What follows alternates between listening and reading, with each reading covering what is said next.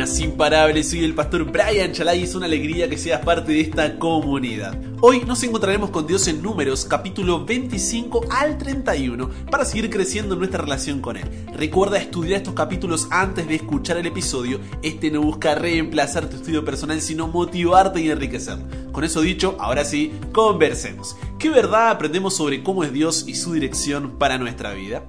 Padre, te pido que nos puedas guiar en el estudio de hoy, que tu palabra pueda llenarnos, que podamos realmente comprenderte más y de esa forma amarte más al ver cuánto tú nos amaste primero. Nos entregamos hoy en tus manos, en el nombre de Jesús oramos. Amén. Lo que el diablo no puede destruir, lo distrae. Así nomás arranco. Lo que el diablo no puede destruir, lo distrae. Y somos una generación distraída.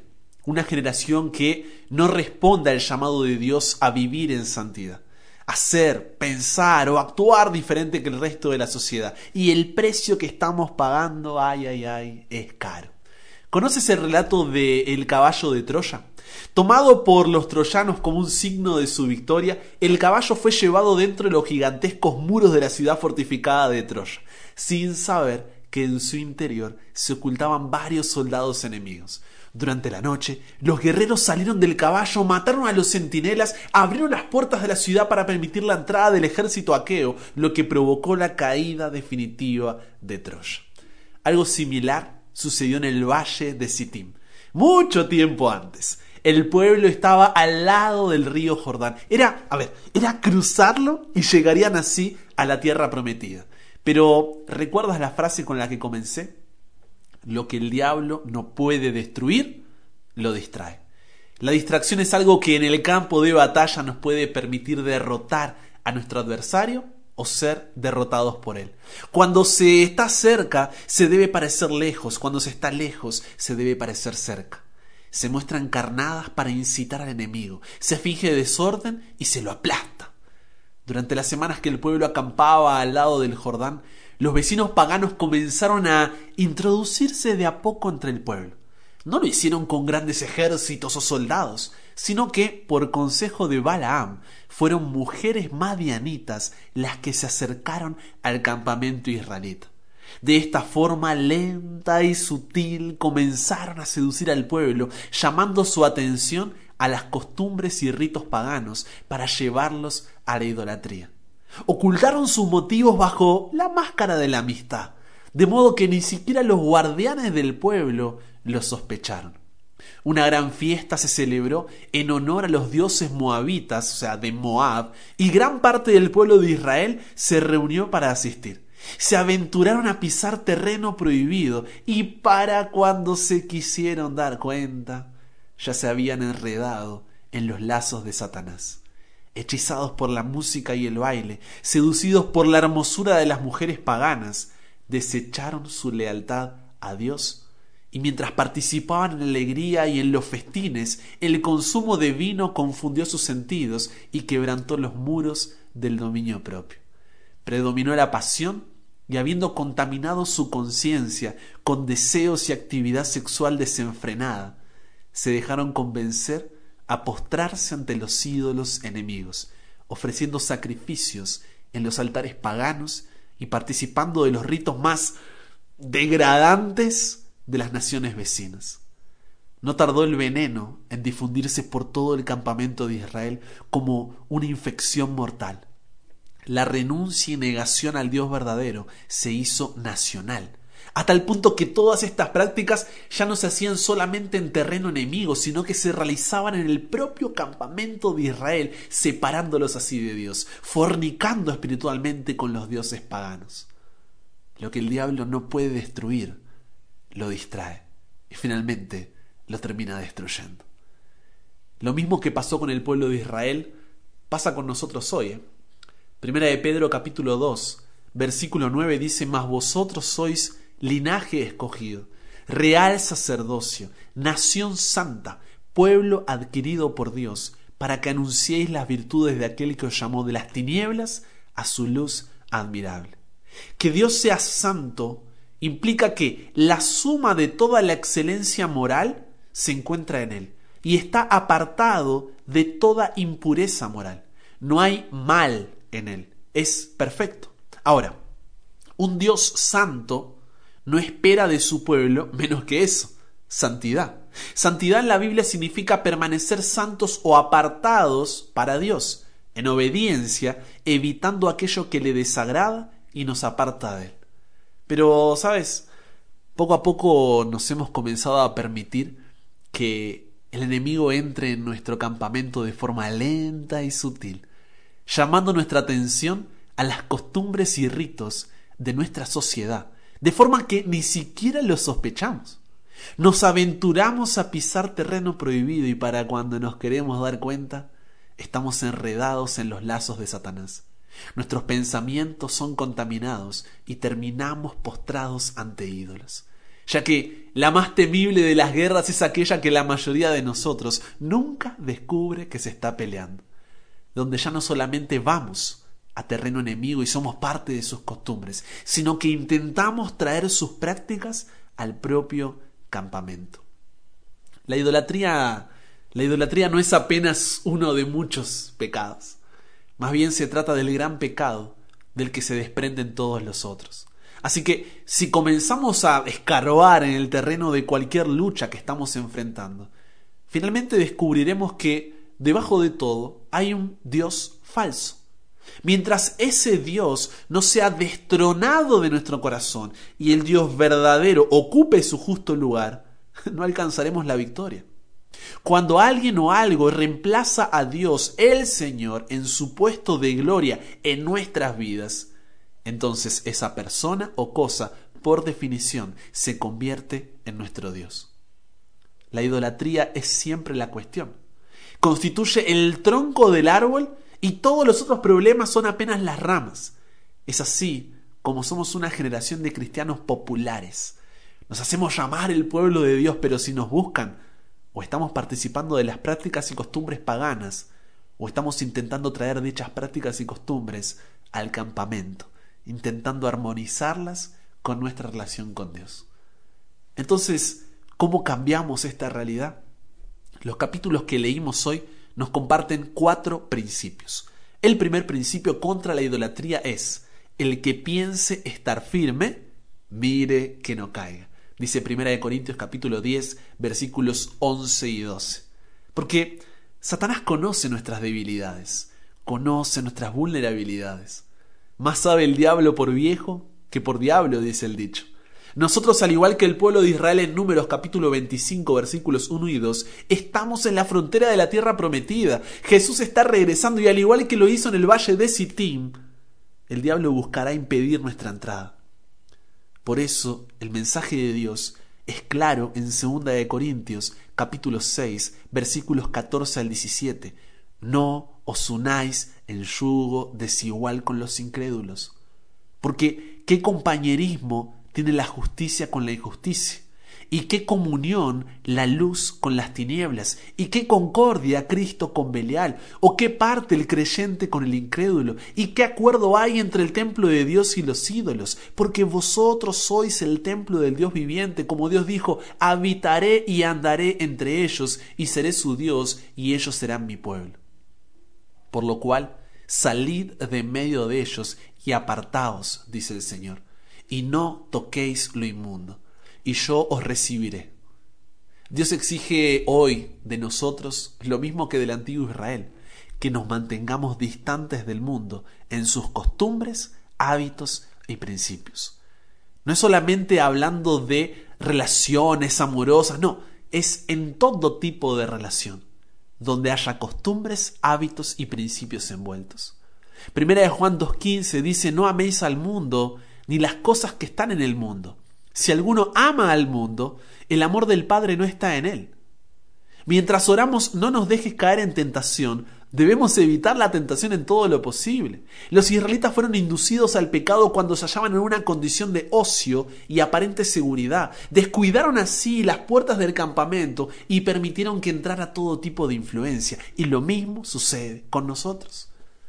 Así como una semilla primero echa raíces en lo profundo de la tierra para luego germinar, crecer y dar fruto, la semilla del pecado primero echa raíces en lo profundo de nuestros pensamientos, para luego germinar, crecer y dar fruto. Eso sucede cuando nutrimos nuestra mente con pensamientos contrarios a la voluntad de Dios. Pensamientos impuros que nos alejan de Dios en lugar de acercarnos. Poco a poco nuestra mente se familiariza con el pecado. De forma aislada parece algo inofensivo, pero la sumatoria de lo que vamos dejando entrar y su permanencia en el tiempo, como los israelitas con esas mujeres, para cuando nos damos cuenta, ya es demasiado tarde. Algunas de las mujeres entrando a nuestro campamento hoy en día son las redes sociales. Son un recurso útil para permanecer en contacto con amigos y seres queridos, incluso para predicar a otros. Es así como me estás escuchando y me conociste en primer lugar, pero dado que están diseñadas para ser altamente adictivas, la mayoría de personas hacemos un mal uso de ellas y desperdiciamos nuestro tiempo allí, expuestos a influencia de costumbres, hábitos y principios de las personas que seguimos. Esto no es una suposición. Solamente compara el tiempo que pasaste en Instagram, TikTok, YouTube o Twitter durante el día con lo que pasaste con Dios. Casi todas las series y películas, libros, podcasts que vemos y escuchamos alimentan nuestra mente con basura. Violencia, erotismo, inmoralidad sexual, espiritismo, deshonestidad, infidelidad y todo tipo de ideologías nos queda plantado en la mente y distorsiona una perspectiva bíblica del mundo. Nos familiariza con el pecado a tal punto que después, pero si no es tan malo. La mayoría de la música resalta la traición, la inmoralidad sexual, el amor al dinero, la fama, la droga, el ego, el orgullo, la humillación. Es solo prestar atención a letras y videoclips. Los videojuegos generalmente son altamente adictivos. Las adicciones disminuyen nuestras capacidades cognitivas, dificultándonos tomar las mejores decisiones en pro de nuestra relación con Dios. Sumado a esto, estamos expuestos a una sobreexposición cuando jugamos por periodos prolongados, y eso dificulta que después podamos estar un tiempo tranquilos, de meditación en la palabra de Dios. ¿Por qué? Porque nuestra mente está tan sobreestimulada que es aburridísimo sentarse a reflexionar en lo que Dios quiere decirnos. Esto sin contar que la mayoría de ellos promueven mensajes totalmente contrarios a lo que creemos. Y por incómodo que sea lo que te estoy mencionando, porque es primeramente para mí lo que estoy diciendo, no deja de ser verdad. Porque no digo esto desde una posición de tú, pecador incircunciso, debes arrepentirte y ser como yo, Brian, no, sino que yo soy el primer incomodado por lo que el Espíritu Santo nos está diciendo a través de estos capítulos, y esa es la razón por la que los hago, para poder crecer juntos. El que piense estar firme, mire que no caiga. Mientras oramos, no permitas que caigamos en tentación, debemos hacer todo lo posible para evitar caer en ella. El segundo principio contra la idolatría es que, como dice Números 14 y 18, y lo muestra Números 25, 3 al 5, Dios es tardo para la ira y grande en misericordia. Perdona la iniquidad y la rebelión, aunque de ningún modo tendrá por inocente al culpable. Por eso el censo de Números 26 nos muestra que, tal como lo había prometido Números 14, de la generación que salió de Egipto, solamente entraron Josué y Caleb. Aunque Dios en el presente no nos castigue de forma idéntica, Dios es el que en su justicia decide cómo y cuándo ejecutar sus juicios de forma recta. Si continuamos por el mismo camino, al final Dios debe darnos lo que merecemos. ¿Cómo podría Él, que es la suma de todas las excelencias, mirar con igual satisfacción la virtud y el vicio, la sabiduría y la locura? ¿Cómo podría Él, que es infinitamente santo, desestimar el pecado y renunciar a su ira? Primera de Corintios 3:17 dice: si alguno destruyere el templo de Dios, hablando de nuestro cuerpo, de nuestra vida, Dios le destruirá a él, porque el templo de Dios, el cual sois vosotros, santo es.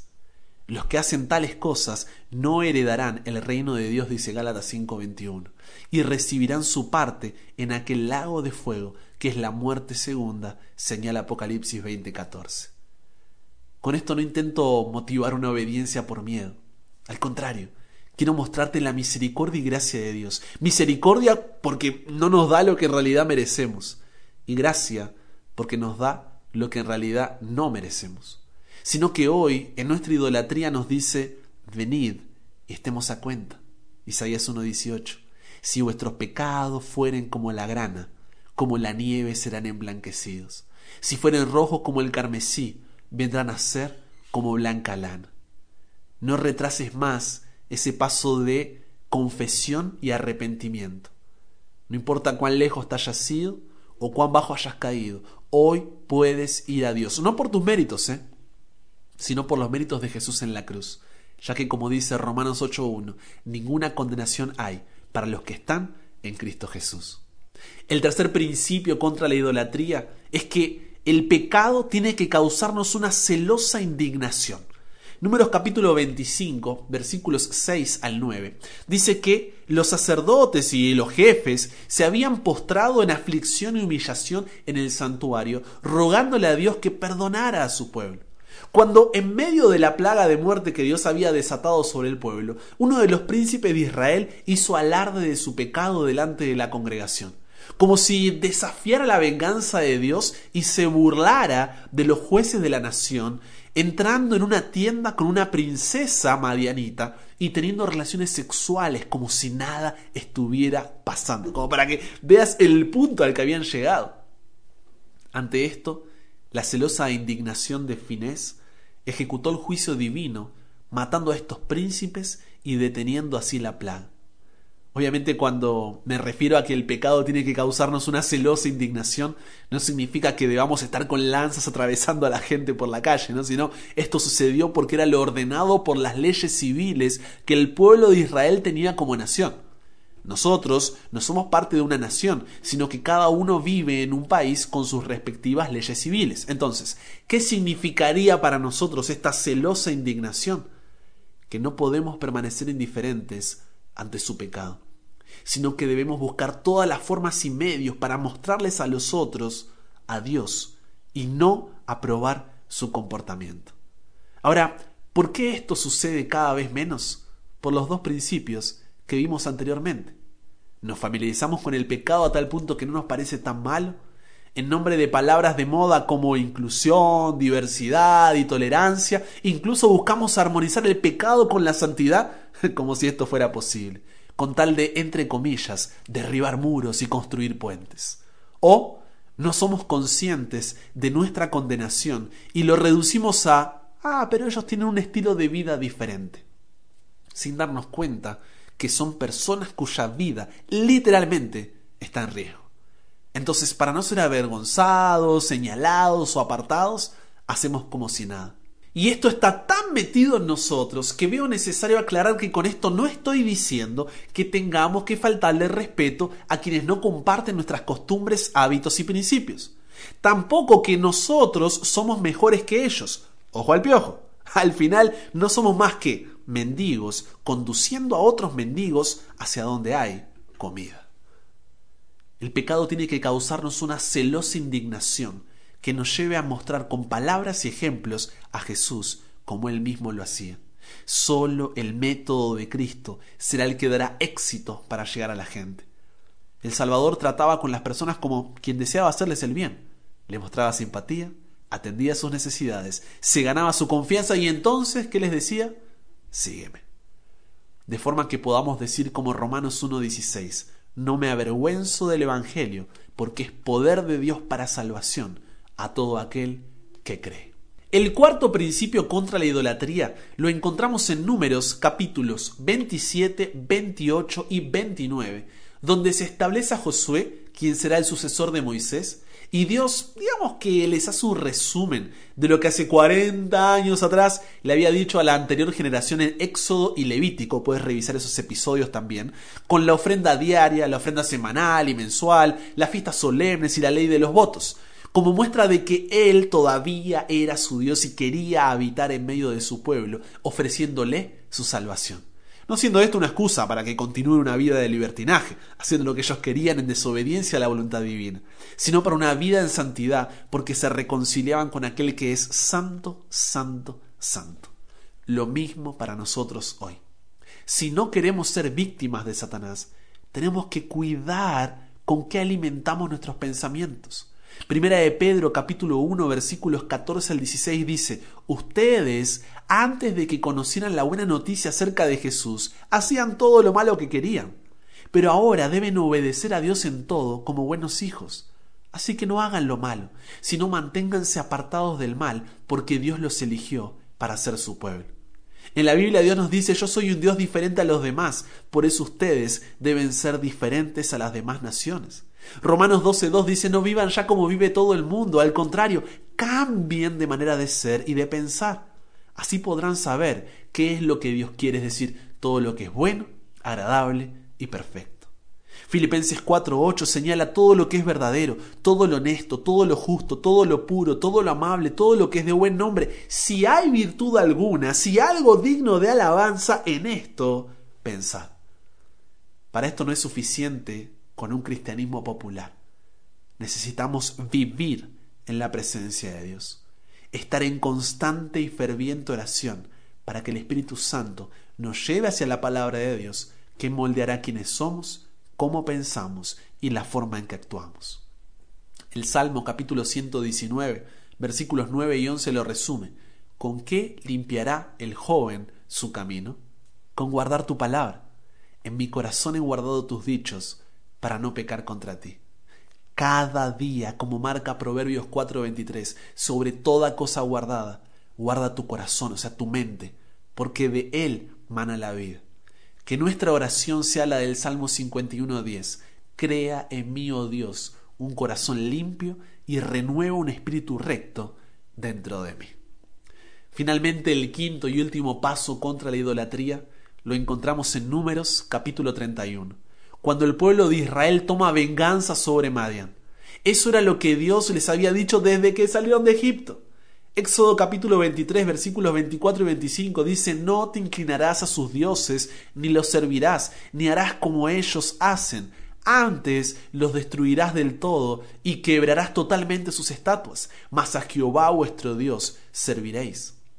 Éxodo capítulo 23, versículos 32 y 33, complementa diciendo: no harás alianza con ellos ni con sus dioses. En tu tierra no habitarán, no sea que te hagan pecar contra mí sirviendo a sus dioses, porque te será tropiezo. Cuando Apocalipsis capítulo 3, versículos 14 al 22, describe el estado de la iglesia antes de entrar a la tierra prometida, antes de la segunda venida de Jesús, por medio del mensaje a la Odisea. ¿Sabes qué es lo que dice? Dice que no somos ni fríos ni calientes, sino tibios. Queremos jugar a dos puntas, tener un pie en el campamento israelita y el otro pie con nuestros vecinos paganos. Pero como el propio Jesús nos dio el principio en Mateo capítulo 6, versículo 24, ninguno puede servir a dos señores, porque o aborrecerá al uno y amará al otro, o estimará al uno y menospreciará al otro. El consejo, Apocalipsis 3:18, que de mí compres oro refinado en fuego, para que seas rico, y vestiduras blancas para vestirte, y que no se descubra la vergüenza de tu desnudez, y unge tus ojos con colirio, para que veas. Cuando uno lee eso puede decir: más claro, Dios, porque no estoy entendiendo. Oro refinado, colirio, ¿qué es esto? No hay problema, dice Dios, se los explico. Apocalipsis 3:20, he aquí, yo estoy a la puerta y llamo. Si alguno oye mi voz y abre la puerta, entraré a él y cenaré con él y él conmigo. Necesitamos tomar medidas radicales. Con Dios es un a todo o nada. Si quieres crecer en tu relación con él, haz de Jesús tu modelo de vida. Imítalo en cada uno de tus pasos. Síguelo en cada una de sus palabras. Y al comprender que la gracia de Dios nos salva de la vida sin Él, pero nos capacita para la vida con Él, encontrarás en la santidad la identidad, propósito y valor con el que fuiste creado. Porque fuiste creado a imagen de un Dios santo, santo, santo. ¿Conversamos con Dios sobre esto? Padre, no tenemos más que palabras de gratitud por la palabra que nos has dado hoy. Hoy queremos tomar la decisión de ser una comunidad que viva en santidad. Una comunidad que entienda su valor al ser comprada con sangre por ti. Una comunidad que se aparte de este mundo para glorificar tu nombre. Una comunidad que nunca pare de aprender y que nunca pare de crecer, porque hasta el cielo, hasta encontrarnos contigo, no queremos parar. Y lo más lindo es que todavía tendremos toda la eternidad para vivir en santidad. Entonces nos entregamos hoy a ti, Dios. Cámbianos, renuévanos, transfórmanos, somos tuyos. En el nombre de Jesús oramos.